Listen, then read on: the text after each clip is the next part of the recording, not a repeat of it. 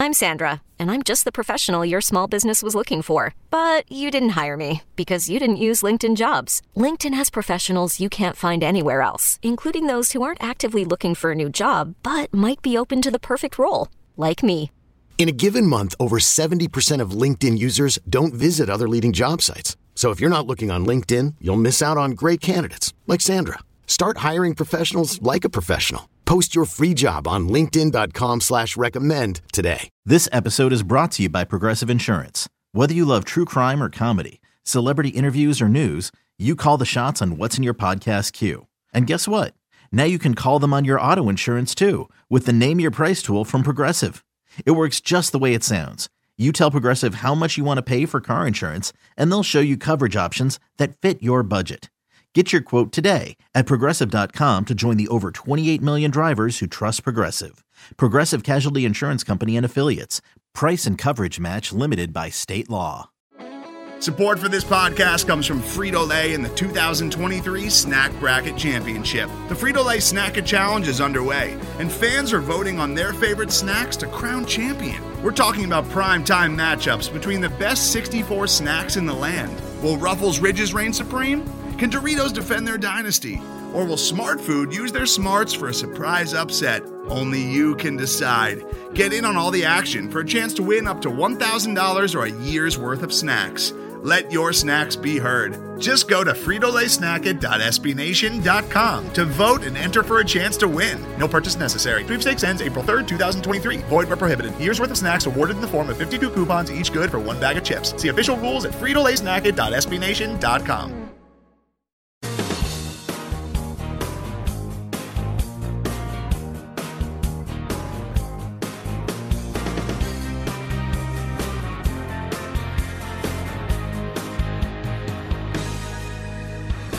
season keeps on rolling, and we're right here to give you all the information you need to know. Welcome into Phinsider Radio. This is the Jake and Josh Show. I am Jake Mendel. Joining me as always is Josh Houtz. And Josh, I know you're gonna say it, so we're just gonna get it out there and we're gonna talk about it. There are more pictures of Tua making his way to the internet, and my God, he looks jacked. He looks so good right now, and I, I, I hope that sounds as, as bad as it, it, was intended to. But I mean, we just continue to see it all off season. He's working hard, and these pics just keep coming out. And he looks like he's just juicing up. I mean, I hope the league doesn't test him, but uh, we definitely are getting ready to see a whole different Tua in this year too. And you know, it, it doesn't mean too too much, but in, in, the grand scheme, you most certainly would rather have your. Uh, your guys looking good in the offseason compared to you know looking bad. I think that's kind of the way it goes. And I think it's funny that you know uh, based on the Brian Flores comments that we'll dive into in just a minute here. Uh, everyone, you know, the columnists are starting to say how this is a massive offseason for for Tua. Is is is it every offseason a massive offseason for any player? Uh, you could just tell that it's getting to that time of the year where the, the football tropes are really starting to come alive, and the and the the cliche sayings are alive and well this time of year uh, when there's no games to really chat about. Yeah, and I mean, let's be honest. We're recording this right now. It's Friday night at 11 11, so make a wish, everyone. But uh, we are now officially, what, two, three days away from the start of the legal tampering period, Jake. So, uh, like you said, lots of news. They're just trying to, to get to that point. But uh, what a time, and we got a lot of exciting things coming out. Did touch on it. Brian Flores had a what he calls a State of the Union, or I guess that's what I guess that's what we called it. But uh, no, that's what he called it. I, I in, in, the bringing of his presser, he said, "I guess we'll call this like a State of the Union." I thought that was oh. incredible. It is, and I mean Brian Flores is incredible. But the first announcement that he made was, you know, a little bit of a shocker. I think a lot of people thought that maybe he would promote someone, one of those offensive coordinator guys. At least I did, George Godsey or Eric Studesville, to that assistant head coach. But he came out and said it was going to be Danny Crossman, and he said that he's been instrumental in the development of this team, our coaching staff, and they're just grateful to have someone with his skill set to bounce ideas off of. So uh, the first big thing that came out of the State of the Union address was that Danny Crossman was the new assistant head coach. Jake, give me your thoughts on that. You know, I'd really love to be part of an NFL franchise or, or just get a really nice glimpse because I, I just would love to know what these different jobs uh, entail. Uh, Crossman's done an incredible job. I, I certainly think he's uh, deserving, but you do see a lot of the guys on offense really get the guy, uh, the name, the title, of you know assistant head coach, whatever it may be. But I, would like to know what that means more than just the title. What extra duties he has, because you know outside his fans, uh, this really shouldn't mean too much because we really don't know what it means. That we can obviously sit here and speculate, but outside of the title, uh, outside of uh, Crossman probably getting a little bit of a raise out of it, I really uh, don't know what his job entails outside of you know really focusing on and improving that special teams unit. Yeah, I'm not sure that either of us know, and we'll talk about how they improved the special team unit earlier today. But um, I know, I mean, outside of being an assistant head coach and you know eventually getting called up if the head coach gets fired, I really don't know. And you know, if Brian Flores gets fired here in Miami, we are in a whirlwind of trouble. So, um, nice promotion there. He also went on to discuss the co-offensive coordinators George Godsey and Eric Studesville. He talked about his relationship with those two guys. He then went on to say how if there was a situation last season when Chan Gailey would have been out for any reason, they were preparing Eric Studesville to call plays. So they said nothing is official yet. They're still working on how that's going to go throughout the 2021 season. But if Chan Gailey would have went down last year, they did say that Eric Studesville would have taken over the play call duty. So Jake, I don't know how you feel about that, but to me, that to me sounds like Eric Studesville is in that driver's seat. And again, he's the guy out of this group that uh, a lot of teams, you know, he's stuck with different regimes here in Miami. Mm-hmm. Uh, I think this is a guy that a lot of different coaches and teams around the league think very, very highly of. Not that they don't George Godsey, but Eric Studesville just seems like a different breed of coach, especially with that running back unit. You know, I kind of like that he brought up the the situations where you know maybe Gailey wouldn't be available. You know, you never know what was going to happen last year in terms of uh you know the the pandemic and things like that.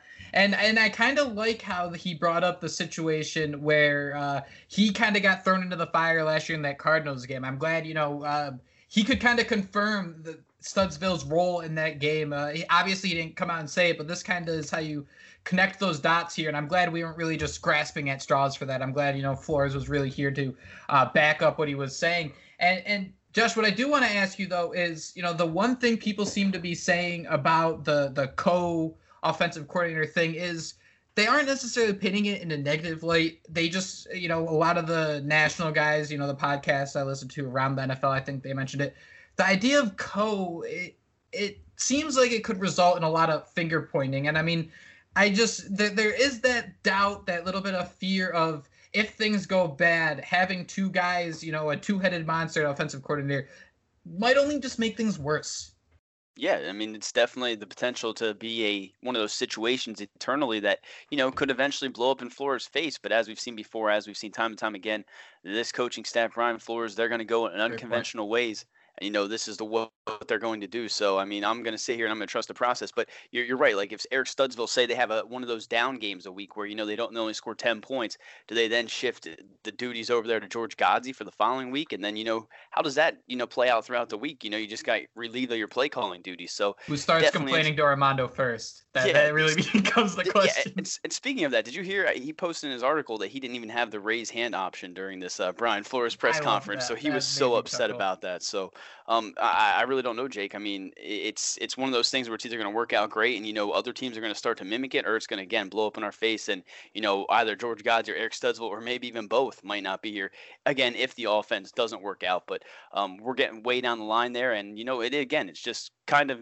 interesting to see that Brian Flores believes in these guys, open. trusts in these guys. It's certainly not a bad idea. I'm. It's not the. It's not crazy. That that's for sure. No, it's not crazy. Not like uh, you know some of the other things that we might see. But the the way Flores started his presser, though, uh, he brought up the fact that he got the the team actually just got done with the draft meetings last week, and I, it just kind of hit me about that war room. I mean, I know it was all virtual last year, so it might not have been intense, but the only thing I can compare it to as someone who obviously has never been. Uh, you know, in a live NFL locker room, who has never been in a war room. Uh, the only way I can picture going through a draft, especially when you have what five picks in the top 90 as the Dolphins do. Josh, am I straying too far away here where I'd feel like it's that situation where you're like a nine year old and it's your first year of Little League and you just see the biggest, tallest pop up coming your way and it's a can of corn, but your legs just start shaking and you want to smash that panic button at any second. You're just waiting for that ball to come down and you panic and then it just drops at your feet. That kind of seems what the draft process might be like and just how quickly it goes. And the fact that we're sitting here a month before the draft and these meetings are done, they have, you know, plan A, B, C, or D uh, in place is all great, but you always know E, F, G, H, I, J are, are going to be needed at some point. For sure. And I think what was best about that thing is, you know, he even went on to say, you know, they've done a phenomenal job with this draft process. Mm-hmm. But it makes you wonder, Jake, and I don't know if you're feeling this way, but how much of this, you know, how much of that uh, did they take away from the Senior Bowl? You know, they got some up close look at some players at positions that they definitely could use. How much of that helped go into this process and, you know, got them done with these draft meetings early? And, you know, how much does this compare to other teams? I mean, do we truly know? I mean, at this point in the year, I guess at this point, draft meetings are probably done. I mean, I, I don't know, but uh, it was just definitely cool to hear some of that thought process with Brian Flores and his staff. No doubt. And the last thing we'll touch on here before we uh, uh, get over the State of the Union address is he, he, did talk a bit about Tua. I thought it was weird. Uh, court, I don't know why reporters ask these questions because I feel like you're just wasting time. Brian Flores is such an incredibly smart person, and he gives good insight if you ask the right questions. I, I don't understand why people are asking him, you know, what are you going to do if the team trades for a veteran quarterback? Like, that that just boggles my mind. What do you think he's going to say? What do you think Brian Flores is going to say outside of Tua's been great, Tua's been awesome. I had lunch with Tua yesterday. We spoke about family, family, all that's so important to him. Like it just kind of annoyed me that that's really the direction it took. But this is what Flores had to say about Tua. Uh, he started nine games. I thought he made a lot of improvement throughout the course of the season. Uh, he added that he threw him into the fire, of course, there early in the season, that he had some ups and downs, like all rookies and like any rookie in general are going to have those ups and downs. Uh, he added that he is really excited about this, the year one to two jump and being more comfortable, even down here in South Florida. He mentioned that Tua recently uh, found his found a place, so he's getting comfortable, setting it up, uh, throwing up all that Alabama merch that he comes across. Uh, when asked about you know Tua getting traded, it, he Flores said what you know expect him. I am excited to work with Tua. Uh, and that kind of really boils it down that he said that he's confident about him. And, and I don't know what you can expect as an answer if you're going to say, hey, are you going to trade your, your second year quarterback? Yeah, Jake, and I really don't know what else Brian Flores would have said. And, you know, just to piggyback on that a little bit, I mean, did you put too much into this? I mean, some people are saying, okay, hearing this, you know, there's no way in heck the Dolphins would make a trade for Deshaun Watson. I, I, really didn't get that takeaway at all. You know, I just sat there and thought this with coach talk. I did think one of the biggest things he said was, you know me, I'm all about developing players, helping them get better. I think this time this offseason is really going to be helpful to him and really all the rookies. I'm really excited about working with them this offseason. So, again, we talked about it podcast after podcast. Everyone talks about it. The rookies did not have the same offseason that they're accustomed to, no preseason, none of that stuff. Now we get to see Tua all off season long get jacked up like you're seeing in those pictures. Uh, Jake, I do need to talk about it, and you know it's one of those things where it's kind of that looming cloud over the Miami Dolphins right now. But Brian Flores did say he would love to have Ryan Fitzpatrick back. Give me your thoughts on that because I felt a little Joe Philbin queasy going over that. you saying Joe Philbin queasy makes me a little queasy. I'm gonna be completely honest with you. Go um, pick up know, the litter, please.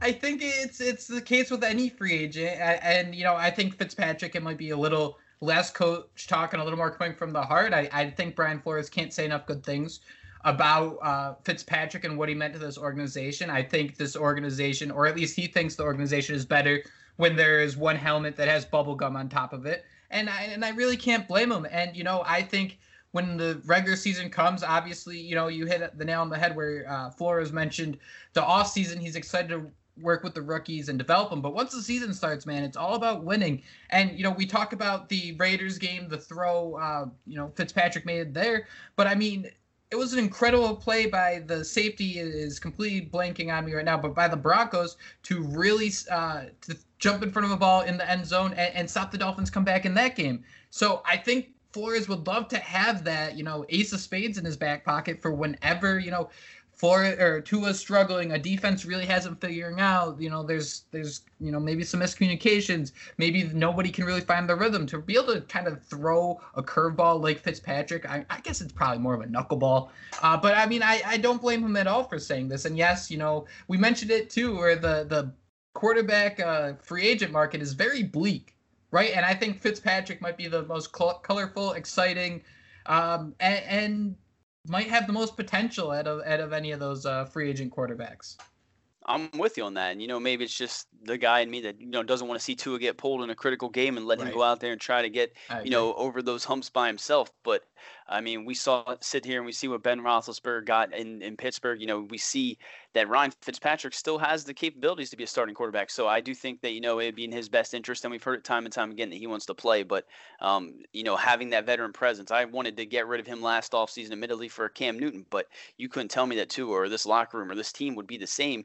No offense to Cam Newton if he was in that locker room because of what Ryan Fitzpatrick brought to that team. So um, I think he sees it as just adding another coach to that locker room, and who wouldn't want that around? But again, I would rather see Tua get over those humps himself. I think we touched on everything we wanted to in the first half of this podcast, Jake. Let's take a moment to hear from our ads and we'll jump into the second half. Today's episode is brought to you by Cars.com.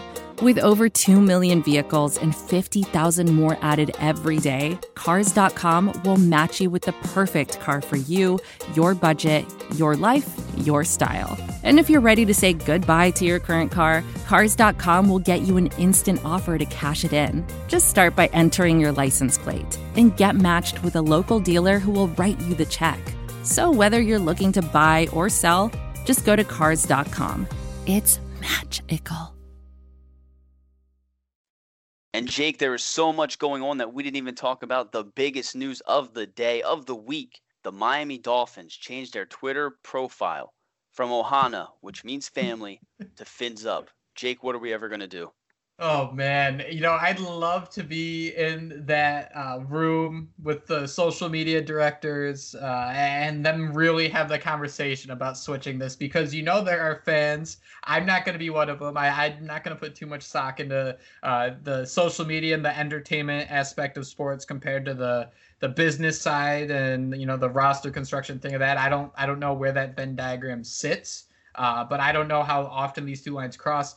I'm not going to put too much stock into it. Like I said, I think it would be funny to be in that room when they decided to do this. Uh, what caused them to do this, I'm not really sure. Hey, it's a fresh start, new season. Maybe they're just keeping it clean for now before they uh, start to get a little more pizzazz going. Maybe maybe Uncle Vontae is the next to get a little uh, spotlight in there. And you know, hey, everyone deserves a little spotlight, not just the quarterback. So you don't think the Dolphins are trading for Deshaun Watson because they they changed their, their Twitter profile? That's not what we're getting at here. I do think I, I do really wish we knew if they did this before they cut Kyle Van Noy because I mean you can't have Ohana and preach family if you just got rid of the guy that's pretty much been your boy since New England. I mean, am I right? That's uh, did it did it come before or after? I need to know. But um, a sad day for Dolphins Twitter, and we may as well jump right into it. I mean, I'm sorry, punter. We'll get into you after this, but Kyle Van Noy got officially cut, Jake, and we were sitting there, we were waiting on it. We kind of figured there was no chance that they were going to get a compensatory pick or anything for him because, again, they already tipped their hand, and we don't know who did that. But uh, Kyle Van Noy is now officially gone. The Dolphins have roughly 4.5 million in dead cap next season as of now, and Van Noy accounts for 4.125 or two percent of cap. Dolphins are paying Kalen Ballage. Jake, you did a great job here with this. One hundred and forty-seven thousand two hundred and ninety-five dollars this season. Damn. Yeah, yeah, that's crazy. I had I had to put that in because after years of um, you know really being sad about the dead cap the Dolphins had as they really purged their roster. I mean, I, I we can chuckle at Kalen Ballage making 150 thou on the Dolphins. You know, he good one. He, he looked decent once he left. Like I actually like. Yeah, right. I don't know. What You're right. And, and you know what that that Van Noy uh, contract, uh, the the thing I think once free agency starts, we tend not to talk about a lot, which I think we should do, is compensation picks. And when you sign a what a 29 year old Van Noy to a four year deal, there there should have been little to no chance then that we expected that four year contract to be completed. And that's kind of the tough situation that NFL is in right now in terms of the general managers. Obviously, players want to get paid. Obviously, they want security. On the other side, you know, teams want to figure out the most flexible routes they can go, and for them, it just be you know one two year deals, um, and then you get a comp pick if they leave, and or you get a good player if they stay.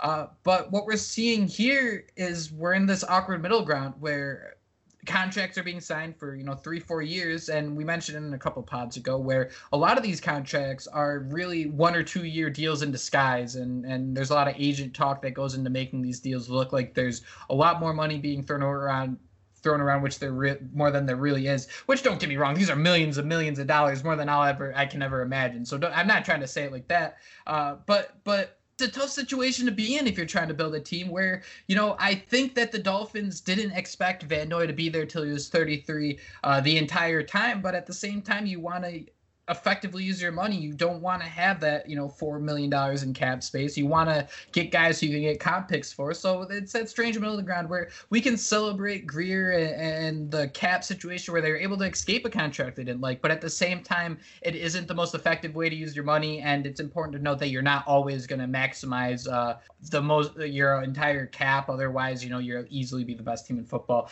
Josh, one thing I thought was interesting that the Miami Herald podcast said that no one in the locker room is really going to miss Kyle Van Noy, which came as a major surprise to me. And then I started to think about it, and this is kind of might be going into the they let they took Ohana out of their Twitter bio. What's going on here? Uh, but, but Twilight Zone. No- but was Van I'm Noy? pl- I'm gonna play the music right here. I'll, I'll do it. you know, just leave you and singing it. That's just as good.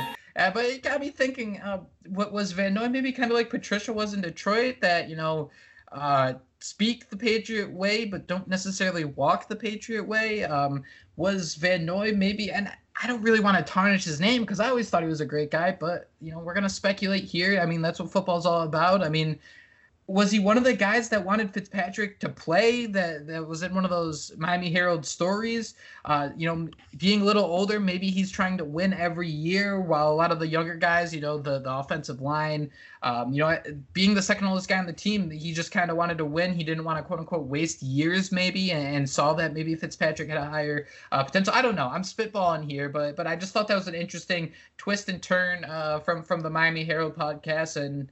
I guess that kind of wraps up everything we have to say about uh, Kyle Van Noy finally being officially official uh, cut. Unless you have something to add about the linebacker here, Josh. Yeah, the one thing I was going to say, and I think maybe you know we weren't we were going to have a debate later on about you know different positions and stuff, but that came out really dirty. We were going to uh, talk later about different. E- either way, Kyle. Either way, Kyle Van Noy. I think if you saw him at his press conferences, he seemed like he absolutely despised the South Florida media. You know, so I think he might have. Yeah. They might be doing this, you know, as a way to, you know, maybe that's their way of saying, you know what, we're not going to miss you. So, um, good speculating on both ends. But Kyle Van Noy is now officially gone, and he's going to count four point one two five million towards the cap next season. All right, Josh. The most exciting news of the day: the Dolphins signed punter Michael Palardy to a one-year deal. Former Fort Lauderdale Prep standout. Uh, he tore his ACL last year with the Panthers, where he played three seasons. He didn't have a single blocked punt. Uh, in 243 attempts, he averaged 45.3 yards per attempt.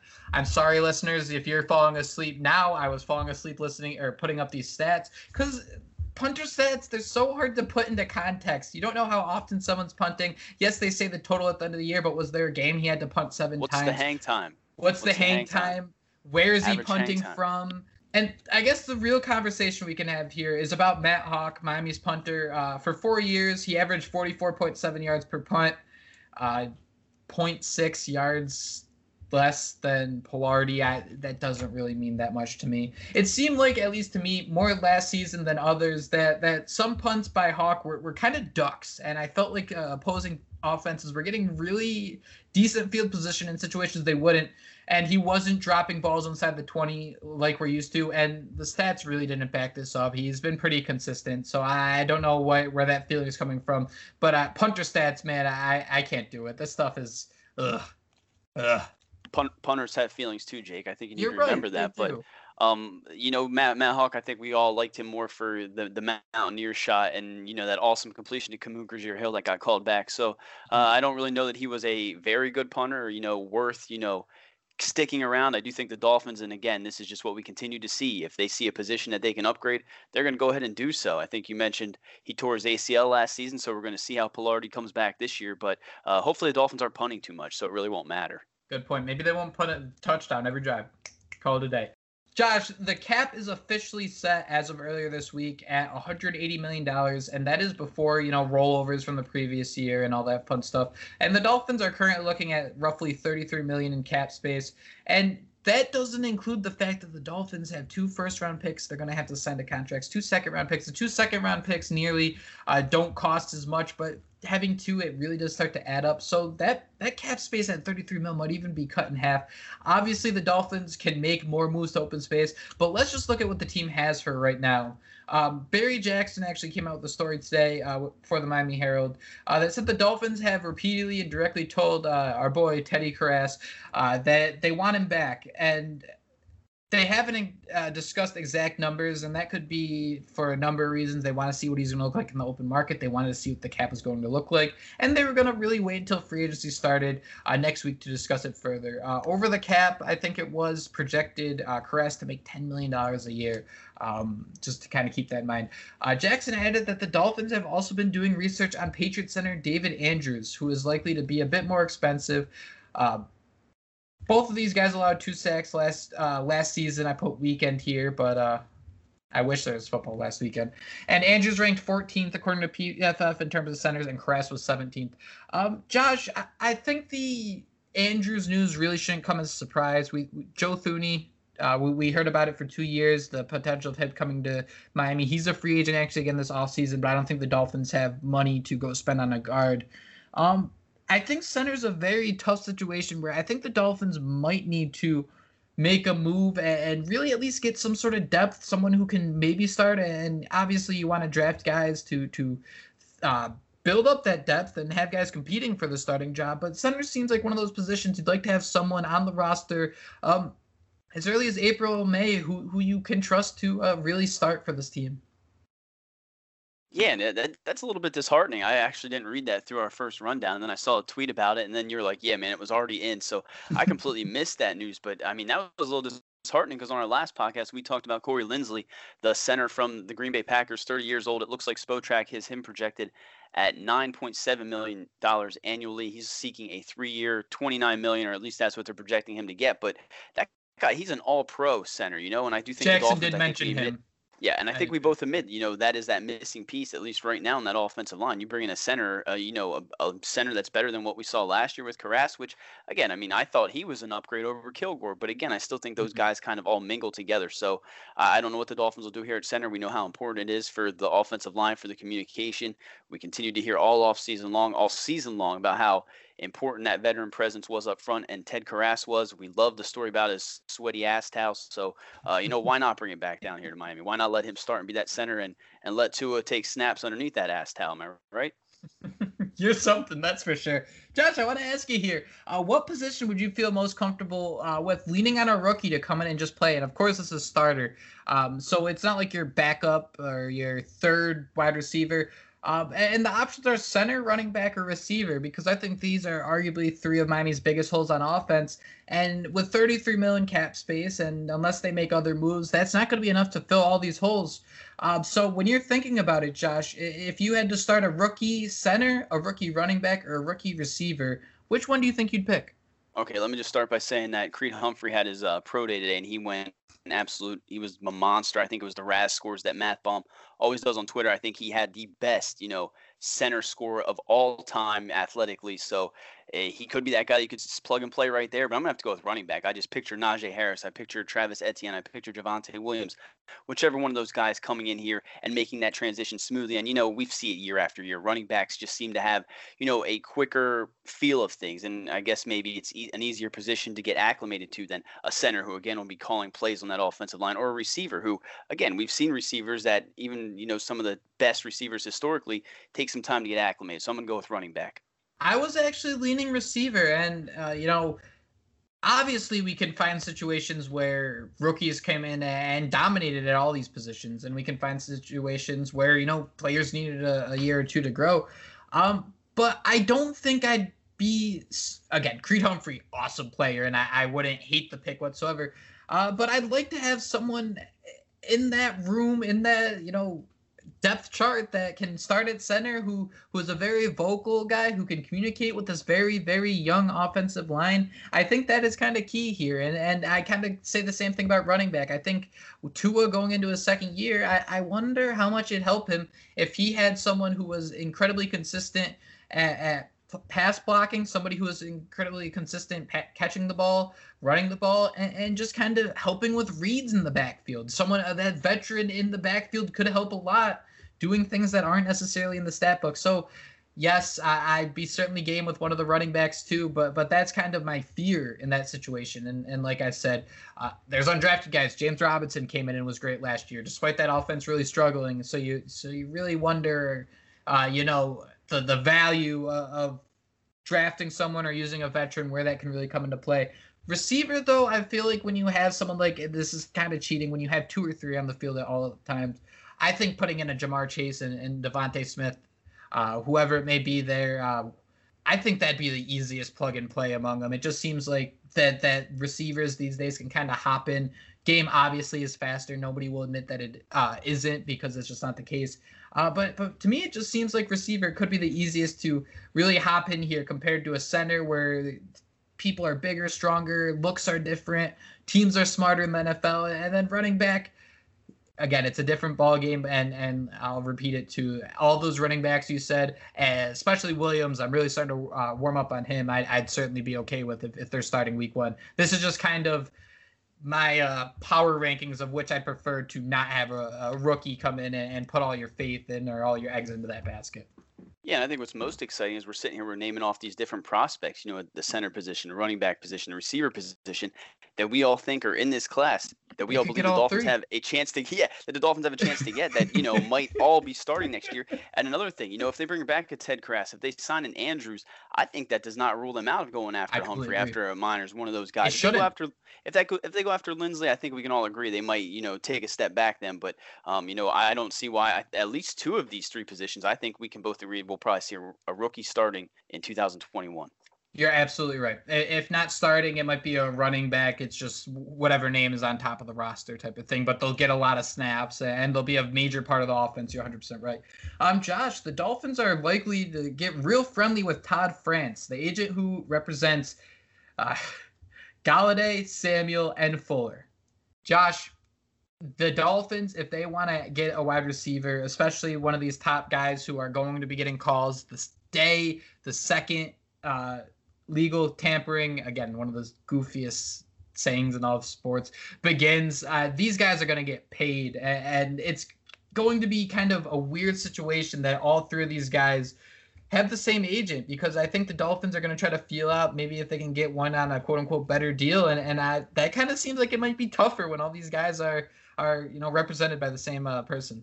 Yeah, and the other one that's not sitting here, you know, kind of battling amongst his clients is the guy who's representing Juju Smith Schuster. But I think we can agree if the Dolphins nice. are going that free agent route, if we're going to get one of these, you know, I guess top four it looks like receivers they're going to have to pony up and it's going to be interesting to see. I mean, how do they how do they uh, I guess prioritize these guys? Do they have Kenny Golladay over Curtis Samuel? Do they have Curtis Samuel over Golladay? You know, is the agent working to get Golladay? I, I don't know how this is going to work, Jake, but I'm fascinated. I'm excited, and I hope they really do. You know, sit down and I hope Chris Grier, Brian Flores, I hope they legal tamper their hearts out next week. I have to say, um, obviously Robinson being tagged certainly helps with this, but I, am really warming up to I think Samuel being my favorite uh, receiver of this free agent class, and you know I think it's important to note too that it's certainly you're supposed to change your opinions on these things. If you if you keep your same opinion from you know the end of the season till March, I mean I don't think you're really doing justice. So so I'm I'm kind of have Samuel leading the race here for me. Um, a couple more free agent things. Uh, James Conner joins the rumor mill for the Miami Dolphins at running back.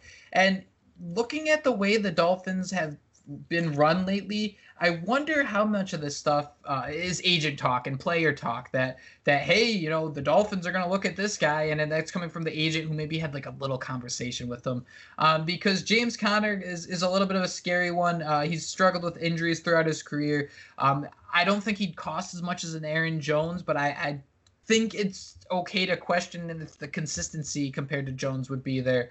Uh, but but at the end of the day, Josh, I, am really starting to get interested about how this stuff comes out. We had Juju Smith Schuster wearing a Dolphins jersey in Fortnite. Uh, he put a Jets one on after that, but I think that's kind of a, a, nice metaphor about how all these rumors get started. It's as simple as putting a jersey on in Fortnite, and, and I think that could be the, all that's needed for you know blogs like the Phinsider and even places like ESPN to run rumor mill stories about these guys and, different places that might be interested yeah, I think we've all reached that point where you can give us any little bit of nugget and we're going to run with it. I mean, that oh, Juju yeah. Smith thing, I mean, everyone was retweeting it. And then I realized after, everyone's like, oh, no, he switched to a Jets after he lost. So um, I know we're talking about the running backs, talking about James Conner. I heard some people on Twitter, they mentioned him as being a Jordan Howard. I, I think that's a little harsh to me. I mean, I, I wasn't too, a big yeah. fan of Jordan Howard.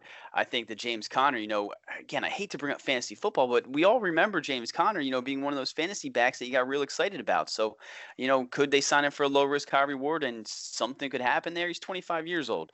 You can go down the list. You know, Marlon Mack. I heard he might get one of those "show me what you got" contracts. So there's a lot of different options, Jake. But we're really not hearing much, except for you know the Miami Herald and Barry Jackson, some of these other you know uh, beat writers, you know, saying, okay, well they've been linked to these players, and uh, you know, an an expert with knowledge of the situation of what the Dolphins might need a receiver if they go this route in the draft, but the stars align this way. You know what I mean? Like no one knows what they're doing, and there's so yep. many different options. And I think you know you mentioned Curtis Samuel. I love Curtis Samuel, but I'm not going to be mad if they get Juju. You know I'm going to be sitting there right. trying to learn the dance moves. I'm going to be teaching my daughters the dance moves. so every time he scores a damn touchdown, we get up in the room, we do it simultaneously. I mean that's just how I feel. The Dolphins they're they're in such a good position that they just uh, they they need to build around too. And again, I think you know we heard it from Brian Flores in his press conference. They realize that they got to get playmakers, and we didn't even talk about that, Jake. In his press conference, I don't know if you heard that, but he said, you know, we have the money to spend, but I think I'm going to be playing in my office repeatedly. You can't always get what you want, and that's something that I think all Dolphin fans need to realize. You know, whether it's the draft, whether it's free agency, you know, you can't always get what you want.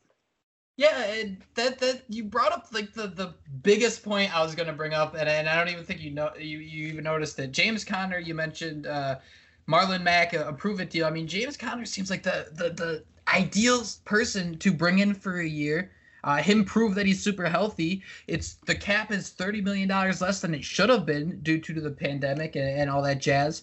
And so so you could bring in someone like Conner, do the one year prove it deal. You know, you pay him relatively decently for one year. He balls out, he goes signs another contract, boom, comp pick. You know, that's what I think the the real if we that's look back way, right? Isn't exactly. I think that's Damn. if we the if we look back at a successful 2021 offseason, you know, uh, Flores was asked a bunch about the spending frenzy last year and then how the team can't do it again this year. I think if, for most teams, if you look at a successful 2021 offseason, maybe it doesn't involve, you know, using uh, 80% of your free cap on a Golladay or even a Curtis Samuel, no matter how much you like him. There are guys like John Brown being cut. There are going to be more guys like John Brown being cut. So you can really, teams are going to have to walk this very, very tight rope basically and balance that urge to get these great players and the opportunity to sign these veterans who understand the situation who are really getting the raw end of the deal. The guys who you know the middle of the roster guys who, who you know earned that second contract those are the ones who are getting screwed here because the, the elite guys are obviously going to get paid. Uh, i expect two of these three wide receivers to have contracts signed monday if not tuesday quote unquote signed monday if not tuesday. So I kind of would be okay if the Dolphins take things slow and, and kind of see how things develop. When guys like John Brown get cut, even guys along the lines of Kyle Van Noy get cut by other teams, and the Dolphins look at those options. But at the same time, that there's a lot of speculation involved, and if if you're you're stuck there watching, scared money ain't making no money, so that's a tough situation in itself. It is another thing. I don't even want to throw that out there, but you know, everyone's getting hyped up for you know whether it's Curtis Samuel, Juju Smith-Schuster, Aaron Jones. We still got time that these guys could re-sign with their team. We're seeing Green Bay make moves up there to kind of free up some cap space. So this Good whole point. thing isn't over, but I think we all just got to kind of sit back, relax. And you made a great point, man. I mean, they bring in a guy like James Conner everyone who still wants a rookie running back early, you're still going to get that. You know, 100%. you bring in James Conner, that's not going to stop you from drafting a running back. And I don't think Aaron Jones stops you. Aaron, jo- yeah, Aaron Jones might not even stop you. I mean, then depends on the money. But again, I don't know how much these guys are going to get those contracts that a lot of uh, people expect them to get. But I mean, dude, we have we were just talking about things that uh, you know, are happening before free agency. I mean, we're not even getting into free agency. That's next week. This is just uh, an awesome time. And, you know, the last thing we wanted to touch on, and I wrote an article about it today on the Phinsider, was Trey Lance, the quarterback from North Dakota State, did not play this year. We know uh, North Dakota State did not play football, obviously, but uh, he had his pro day, showed off a rocket arm, was a little up and down. But to me, he's quarterback four in this class. But some people are saying, you know, he could be drafted in the top five, Benjamin Albright said Lance had a good workout. If teams want him, they'll need to trade up to three. I don't know if that's a testament to how good Trey Lance is, or if he's just saying, you know, those four quarterbacks could be gone in those top four picks because Atlanta could could need a quarterback if the team trades up with Miami. I mean, there's so many options here, Jake. But but tell me your thoughts on this because to me that just means that a team's going to be calling Miami and another war chest is going to be coming at their doorstep, and this one's not at the expense of Bill O'Brien. That's a shame in itself, if we're being honest. Uh, but but I, I loved hearing this, and I, I love the opportunity of trading back from three, seven, eight, nine, whatever it may be, and you get maybe a second round this year and a first round uh, next year as well. But Josh, I, I there there's one thing I I'm it's not a concern right now, but I'm just saying down the road it could you know maybe uh, you know become a concern. At some point I think you need to cash in the war chest. And this might not be the best comparison, but I look at what the Boston Celtics ha- have done. They put together a very good team, don't get me wrong. Um, but you know, there was rumors for years, you know, they were a little scared to pull the trigger on an Anthony Davis trade. They were mentioned in talks with all these stars, and then just because they they didn't want to give up a draft pick or two, I'm not saying this about a Deshaun Watson trade. Don't don't yell at me about this. But what I'm saying is, you know, if the Dolphins keep holding on these draft picks and keep moving back and, and you know using a pick here, using a pick there, at some point I'd like them to kind of swing for the fences, right? You know, after all these years of being conservative and really building up these prospects, I'd like it to go towards a major wave. Of course, we could say, you know, this too, and then don't yell at me. If you trade back this year, you get another first round pick for next year. Let's say Tua isn't the guy; he really struggles this year, and you want to move on. You got a second from, or Josh Rosen netted a second round pick for the Cardinals you have the ammunition to move up next year and get a court if if you need be. That's that's an option. But I think in the next two three years, if the Dolphins continue this route, which I, am okay with trading down, building up these picks, especially you know you're using your seconds every year, that type of stuff. But uh, you know, a couple years down the road, when when they're missing one big piece, I'd love to see them make you know an Atlanta Falcons trade up for Julio Jones, which you know a lot of people hated at the time, and and that trade couldn't have worked out better. No, it couldn't have. And you know, I sat there and I kind of joked, but I, I'm interested to see which of these teams ponies up and moves up. I said maybe Carolina would give us Christian McCaffrey in exchange, but you know the list of teams that could honestly have interest in any quarterback, you know, and again, it doesn't have to be Trey Lance. It could just be a quarterback that these scouts and these general managers truly believe is that much better than the other guy, and a team could pony up a war chest. Josh, I gotta say, free agency hasn't even begun yet. Legal tampering hasn't even begun yet, and there's so much to talk about. There's news coming out every day. Uh, it's going to be a wild ride. I'm excited for it. The Dolphins are trending in the right direction, and they have a lot of ammunition to keep trending that way.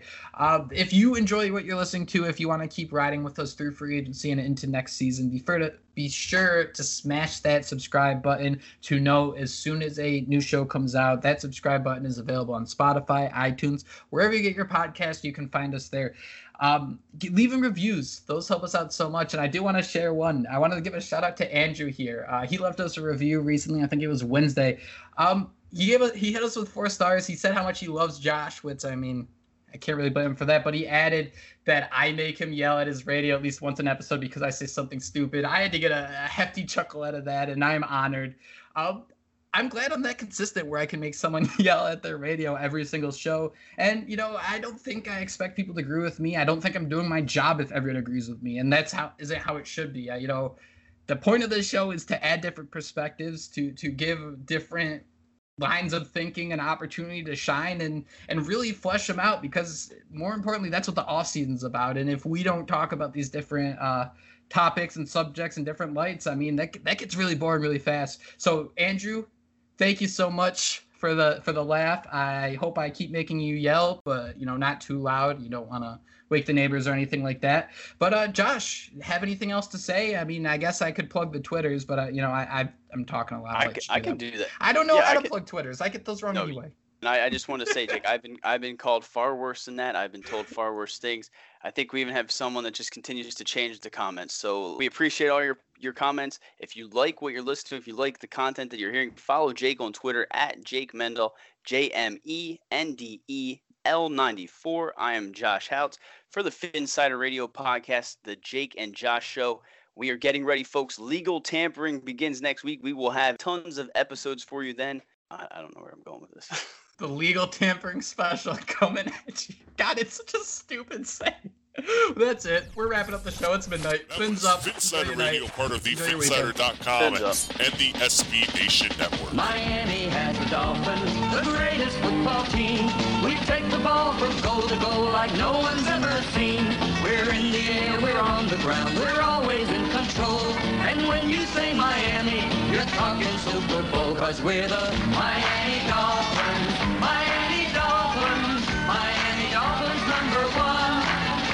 Yes,